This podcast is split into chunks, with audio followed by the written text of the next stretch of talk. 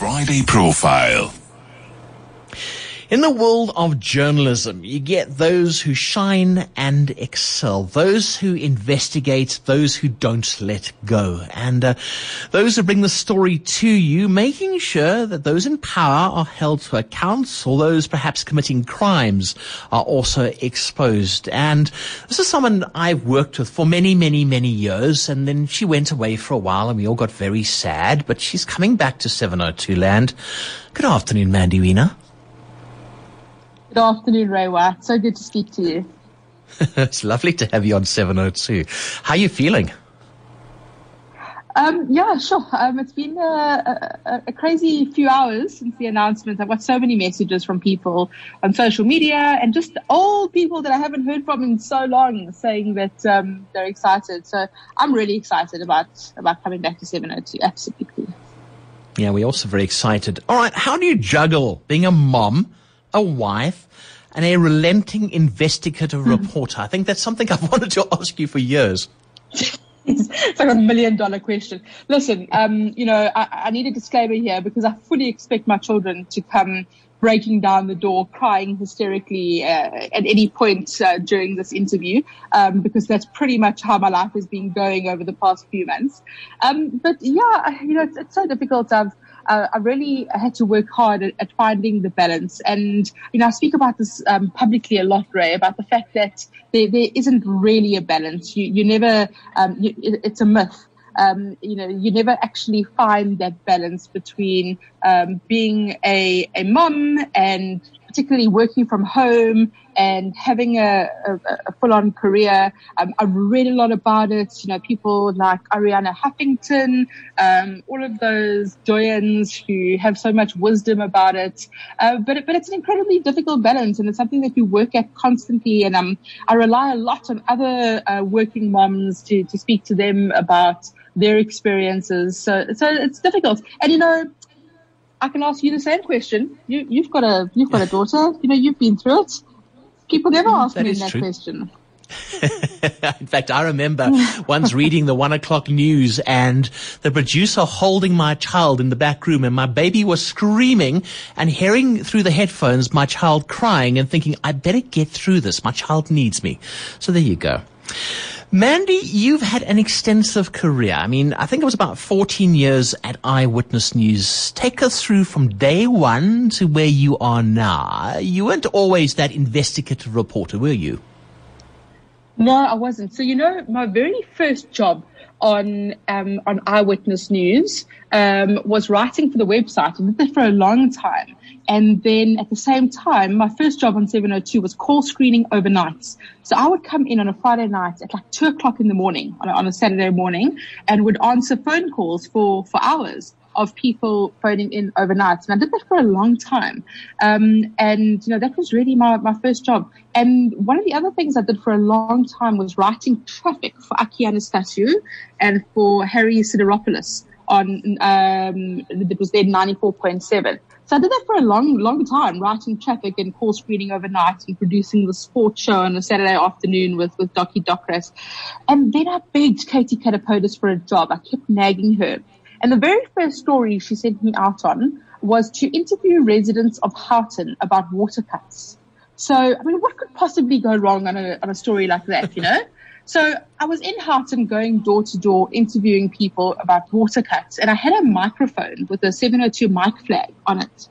And I was uh, ringing a doorbell and a car pulled up next to me and a guy got out of the car and he pointed a gun at me and oh. he said, give me the keys to your car and all of your valuables and I, I, don't know what, what inspired it, but I hit record on my on my recording device. So I recorded this whole hold up that was happening, um, and he looked at me and he saw the microphone flag and he said, "Are you a reporter?" And I said, "Yes." So he gave me back all of my belongings, apologized, and said, "Sorry, I'm looking for somebody else," and disappeared. So I had, oh I had, I had the recording, and they, John Robbie ended up playing it on the Breakfast Show, and it was on the front page of the Star. And Katie gave me a job at EWN. wow, that's incredible. But then after that, you were, what, what, what, sort of stories did you go on to? Because we know how you landed up, but I would think you would have had to gain more of the trust of your editor. And knowing Katie Katopodis, she was very particular about who went on air. Yeah, so I worked. I worked so hard in those in those years. Um, uh, you know, from I, I, would stick my hand up for, for every breaking news story there was. You know, I was obsessed with, with breaking news. Um, and I just wanted to be on the radio and be the first person at every crime scene. Um, so I did a lot of breaking news, just running around, being on crime scenes, at protests, um, anything that was happening. I'd, I'd, always be the first person to, to stick my hand up. I spent a lot of time in, in Khutsong, in Merafong, when there was that big dispute over the provincial boundaries and I spent months there. So that was one of my first big stories that, um, uh, that I covered for a prolonged period of time. And then just for, for a few years, you know, I just did a lot of breaking news stories. I thought that I was invincible, um, at that stage of my career. Obviously now in, in retrospect and with the, the, the, the maturity that comes over time, I realize now that perhaps I was a little bit, um, naive and foolish. Um, but I didn't think twice of, you know, going straight into any kind of, of crime scene yeah. or kind of violent standoff. It was just what we did. Did you ever get into a situation where you thought, oops, I've gone too far, I'm in trouble? Uh, yeah, I mean, there were a few times, you know, late at night in places where I probably shouldn't have been that I would never tell my mother about. Um, uh, I remember once I was in the, the basement of the Noord Street taxi rank and there were people shooting on one side and people shooting on the other side, and I was kind of like in the middle somewhere. And I just thought, what am I doing here? So, um, yeah, I mean, there were, there were lots of incidents like that, you know, where, where you thought, oh, this is, this could be a bit dicey, but of course nothing's ever going to happen to me because I'm a journalist and I've got a microphone. Yeah. Doing crime, I mean, covering crime rather, did you ever get to the point where you thought there's more to just being a crime reporter? Or did you know from day one that this is your beat and you want to see where this takes you? Yeah, I mean, a lot of people think that I did crime rather than covered it. Um, but yeah, so I, I, I, never set out to, to be necessarily a, a, crime reporter. I was always interested in it. I always thought that I was going to be a war reporter, that I was going to end up being a foreign correspondent somewhere. Um, but it was covering the Brett Kebble murder um, that I think was the change for me. So um, after Brett Kebble was killed, and then um, after Glenn Agliotti was was charged, and then of course the Jackie Selebi case, which happened, I spent a lot a lot of time in court um, and and followed both of those cases for a very long period of time. You know, nearly two years in in the South Gauteng High Court. So I, I really began to understand um, criminal process, um, you know, the judicial process, and started following the NPA much more closely. Um, and and that took me into more of a kind of kind of in-depth investigative um, kind of position as as a journalist, and it went beyond just the the, the once-off crime incidents and really trying to delve into it and get a better understanding of of the psyche of people and the relationships um, between the police, organized crime, big business, and politicians, and unpacking all of that. Going to Killing Kebble, your book, Killing Kebble, and there was that, that, that murder, I think it was Glenhove or that area where Kebble was killed and he was shot. Where were you on that night? Did you cover, did you go out to that story? What was your, your, your initial reaction when you heard the news? Yeah, so uh, it's an interesting story because um, I was living very close to where the shooting happened, which is on what it's Melrose Birdhaven, on, on what's now become known as, as the Kebble Bridge to many people in Joburg.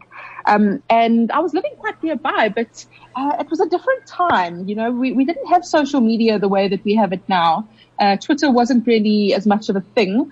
So we actually ended up missing the shooting um, you know, as, as, a, as a newsroom, we missed the whole incident, um, which we don't, we don't like to talk about. Um, but I remember getting a call very early in the morning from Lynn O'Connor, who was on the news desk, saying, um, Brett Kebble's been shot. You need to get to the scene. And I got there very quickly um, because I was so close, and I started doing live crossings um, for EWN. And I'll never forget because I was driving a, a little red Runnix at the time, and yeah. somebody phoned in to the breakfast show and said, I've just seen the car, the shooter's car. It was there last night and it's back again. And it's parked at the crime scene. And it was my car that was actually parked at the crime scene. So everybody thought it was me that was the shooter that was, was back on the scene. Yeah. Oh my gosh. All right, let's take it from there then, because I remember going to your book launch for Killing Kebble and having a long and maybe even awkward conversation with Mikey Schultz thinking, this guy, this guy is the trigger man. What happened after that, after that initial day, that, that initial killing? You seem to really get your, your, your claws into the story and you met all of those involved.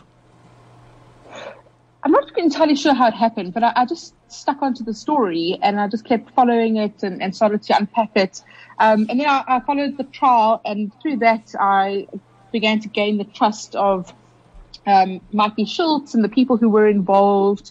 And I, I, was so fascinated by the story, and I'd always wanted to write a book.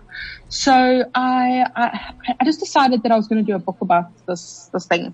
And I was very fortunate that I was, very, very privileged that I was introduced to uh, Terry Morris at Pan Macmillan and uh, I told her that I wanted to write a book, and I'd never written anything more than a magazine article. I mean, I, I think I was 27 or 26 at the time, and uh, I just thought, well, I'm going to do this, and uh, I wrote this book, and I didn't expect the reaction at all. Um, but it really just resonated with people because everyone knew someone. There was there was a personal connection everywhere. It was the story of the shooters told by the shooters in in their own, own voices. Um, so I think that it's it, it, really struck a nerve for a lot of people because at that stage also there, there weren't as many books being written by frontline journalists who were really on the coalface, uh, and I think that's why it, it just did, did surprisingly well. Mm. Our guest, our portfolio interview today, Mandy Wiener, the author of Killing Kebble and Underworld Exposed. You also had Vusi Pikoli and Mandy Wiener, My Second Initiation. You've had quite a few books. You've also had One Tragic Night, Oscar Pistorius, Behind the Door, and then you're offering Mandy Wiener's Ministry of Crime. That's quite a, you said you started out with one book and you had only written a magazine article, but that's quite something. Um, yeah, I, yeah, and I really enjoyed it now. So, so I have spent the last few years um, working on on books more than you know, obviously being off radio. Um, I've been focusing on that. I'm finishing off an, another book now, which is due out later this year about whistleblowers. Uh, that I've been working on, speaking to to South African whistleblowers, um, and I really like the format of of, of writing books because you can write much longer and get into into people's stories and really fully understand them and there's a lot of creativity involved in, in relaying those stories but at the same time you know I, I absolutely love radio and I miss it so much and I'm so happy to, to have the opportunity to be back mm. Well, you're coming back. That's the thing about radio. Do you find it a little bit frustrating? Because sometimes, say for instance, if you do the Midday report, you've got seven or eight stories and you've got to be quick. Would you perhaps uh, prefer at some point to sit down with someone, like I'm sitting down with you now, and unpack what they've been talking about, and maybe get details of their stories and do it in long form? It's such a such a great question uh, because funny enough, on radio, I absolutely love the fast pace of breaking news. So I love being in the newsroom when something's breaking and getting on air and sharing it with people and getting analysis and setting the, the agenda, which is why the midday report appeals to me so much. And I've always felt so comfortable in that role. Um, I, I, you know, when I when I write a, a, book, I can absolutely sit down with people for hours and, and listen to them.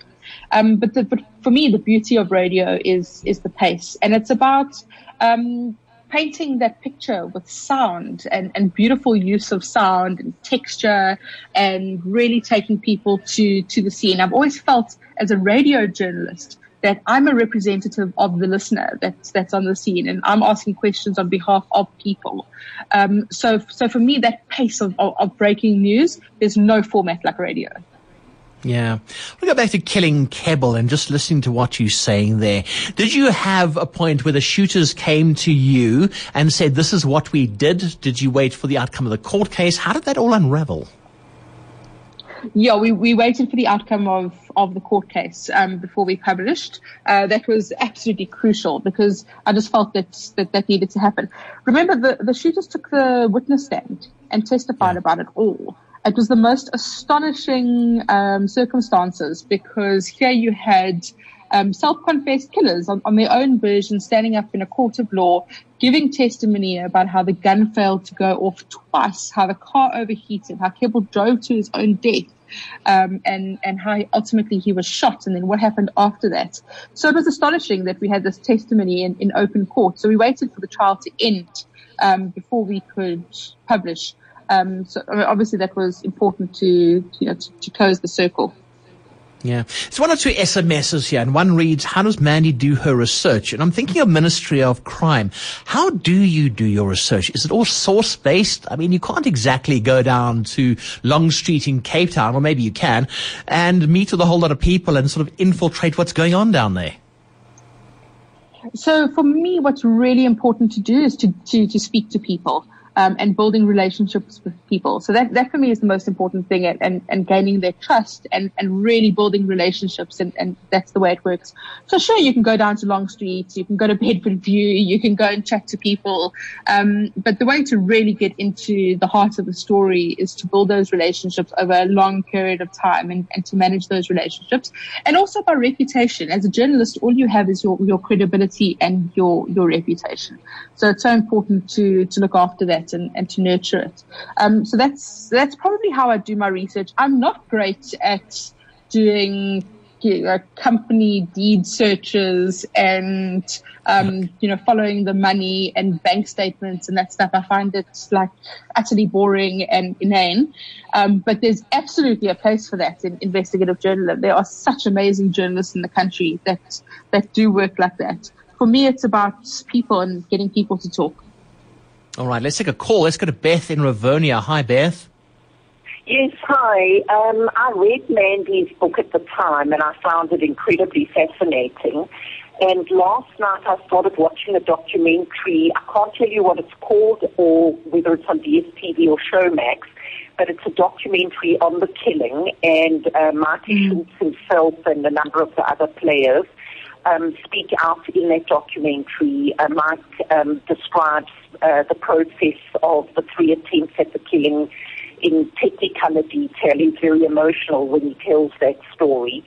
Um, and it covers, um, it includes in this documentary um, um, Brett Kebble's father and brother who don't believe that it was. Now, it's obviously done uh, recently, with a particular documentary, and they totally don't believe that it was a suicide request. Um, so I just wanted to say, Mandy, I don't know if you've seen that documentary, but you might want to go and look for it. It's really very fascinating and, yeah, uh, uh, you know, a real bird's eye view into the underworld. Mm. Andy? Sure, yeah. It's called, um, it's called 204 uh, and it was uh, a really good documentary made by Warren Batchelor. Um, and um, the shooters, yeah, they, they, were involved, and it's incredible because they, they give their own interviews and, and testimony about what actually happened. Yeah. Beth in, in Rivonia, thanks for your call. Mandy, I want to turn to the Oscar Pistorius case as well. One tragic night. You, you, you wrote that with uh, our former colleague Barry Bateman. That was also a very interesting time in your career. Um, it, was a, crazy time in my life because I just had my, my first child. Um, so um, when the trial started, so it was it was yeah it was, it was a very very busy time um, when when that trial was was underway. But I'll never forget that that morning. Um, of, of Valentine's Day in, in 2013, when um, we got that phone call to say that it had happened, and my my phone just rang off the hook um, from CNN, BBC, Sky, everybody just wanting to to do an interview um, with somebody with with a, a, a local perspective. Uh, and in the EWN newsroom, it, we were just picking up phones and putting down phones for for three or four days. Um, yeah. As journalists, we, we always prepared for what we thought would be the biggest story of, of our careers would be when, when Nelson Mandela died and, and this obviously happened before, and uh, we just never expected a, a, story of this scale. It was absolutely mind blowing to see the, the scale of interest from international media and, and what a big story it was. It was, was really one of, one of the most memorable um, experiences just for the sheer interest and, and scale of, of the story. Your thoughts on what happened that night? I remember Barry Bateman, he would phone me on a daily basis saying, Ray, I've just found out this and I've just found out that. Your thoughts on what happened that night? It's, uh, I, I, sort of think it's the million dollar question that many people have been asking. Oscar up to this day says, well, he didn't do this and didn't do that. He is spending time for this. But does that sort of remain one of the unanswered questions or do perhaps everyone know anyway? So, of course, this was fully ventilated in, in court um, to the extent to, to, to, the minutia where everybody in the country became a forensic expert. Um, and, and in the book that I wrote with Barry, we actually, you know, we, we tried to write the seminal book on this, um, where we really go into all of the evidence and unpack it from every angle. So it's a long book, but it's very, it's very, very detailed. Um, so I do feel like all of that came out on, on, um, on the pages. It came out in court. There was a TV station, you know, you can't forget that. People really understood this. But I, I do feel that the court of law and the court of public opinion, particularly on this case, are, are two completely different things. So the finding in the court of law was very different to the finding in, in the court of public opinion. And, and every time I speak about this case publicly, people are so emotionally invested in it. They all have a perspective. They all are absolutely sure that they know exactly what happened. Um, and I very often will do a poll of people in the room of people who think that, you know, you ask people the question, and I bet you if you did the poll right now on air, if you ask people the question if, if they thought that Oscar knew that Reeva was behind the door, or if he thought that it was an intruder behind the door, 99% of people all feel the same way, and you can imagine what that way is. Yeah, yeah. Mandy Wiener, I am so looking forward to listening to you on 702 and seeing you in the newsroom as well. And I wish you the best of luck for your show. I cannot wait. Thank you so much, Ray. I, am really looking forward to it. You know, the, the midday report is, it's got such a legacy. Um, it's, it's really agenda setting. It's fast paced. Uh, it's so newsy and, and there's so much, um, so many opportunities to speak to people, to, to newsmakers, to break news. So I'm really looking forward to it. There we go. That's Mandy Wiener, the new host of the Midday Report. Great to have you on 702. Give it a week or two and you'll be hearing her on this frequency. Best of luck to you, Mandy.